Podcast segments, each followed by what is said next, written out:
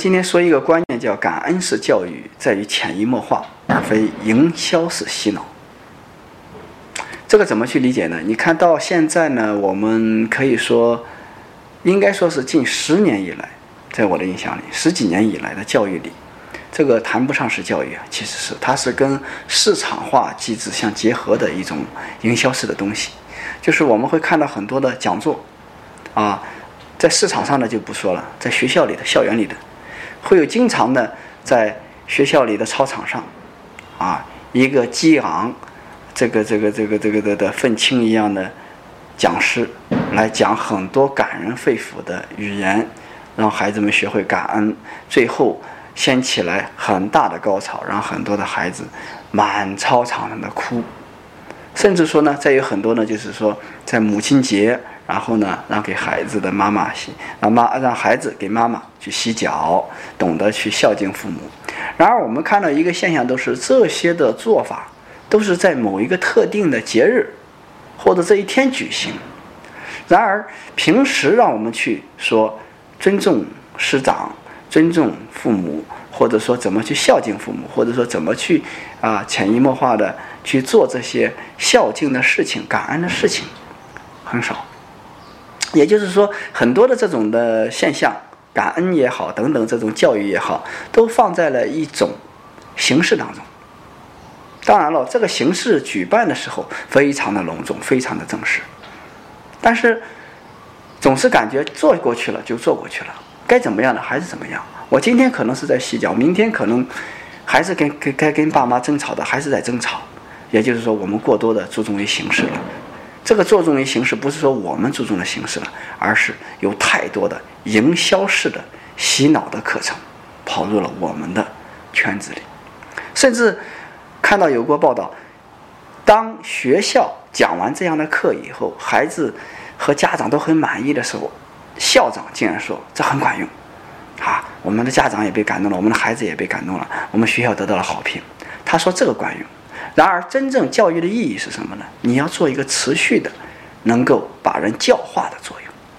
这才是你真正的管用。管用不是今天，而是明天、未来。所以。我们理不清这一个里面的详细的概念，因为对于校长来说，或者对某些领导来说，他可能注重的是我今天的这一个政绩怎么样，成绩怎么样。然而我管我管的不是一个长远的。然而真正的教育，我们说的是要在他心里种下一颗种子，让他能够发芽、生长、茁壮的成长。所以我们一直说，感恩教育这是很重要的。包括说德育教育，其他的德育教育都是很重要的，而这些教育恰恰是应该潜移默化、循序渐进，从父母的影响，到家庭、这个学校的影响，到社会的影响，整个慢慢的教化的。然而现在就是说，只通过由于一些商家的推动，在某些节日、某些特定的场合来做这种事情。并且呢，由于我们的家长或者孩子都是长期的没有这种感恩的事情可做，那么也正好在这样的洗脑的一种环境当中，讲座当中，突然的情绪爆发，哭啊、打闹啊，那种感恩、那种呃发人肺腑的那种心理啊，也就爆发了出来。其实我们如果说就拿最离谱的，当着所有的人的面儿在操场上洗脚这样的事情来说。当然了，这个事情不是光操场上，很多的单位都有过这样的场合，甚至说派孩子到家里去洗脚。那当然，这样的就很很正常。也就是说，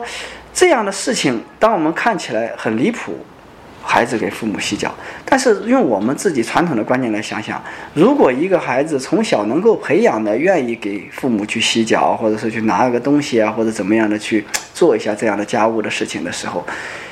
再来说。让你帮父母洗脚，今天来举办一次这样的活动，还那么令人感动吗？其实不令人感动，因为这就是一个很正常的孝顺的行为、感恩的行为。而为什么我们现在成为了新闻热点，被人看成哇真感人啊，马上潸然泪下，就是因为这方面的道德严重的缺失。那么今天你去做这样的行为的一个活动，来启发这个人。也远远启发不到，因为种一颗因需要长期的培养，而只种了一个点，明天过去依然是忘记。尤其在现在信息社会超速发展的一个时代，今天我可以去感恩，明天我依然还是跟父母吵架，依然还是不懂得社会上是怎样的感恩，我还是依然要知道，我只照顾我自己，我什么都要是自己是最强大的，什么都要争强好胜我自己。所以说，这是我们可能说一个社会去关心，说不到，可能说只能说我们说能够看到这种视频的人，能够看到我们同意我们这种观点的人，应该自己心里去反思。如果自己有孩子，是不是怎样去教育，让自己的孩子潜移默化的学会感恩，懂得去感恩？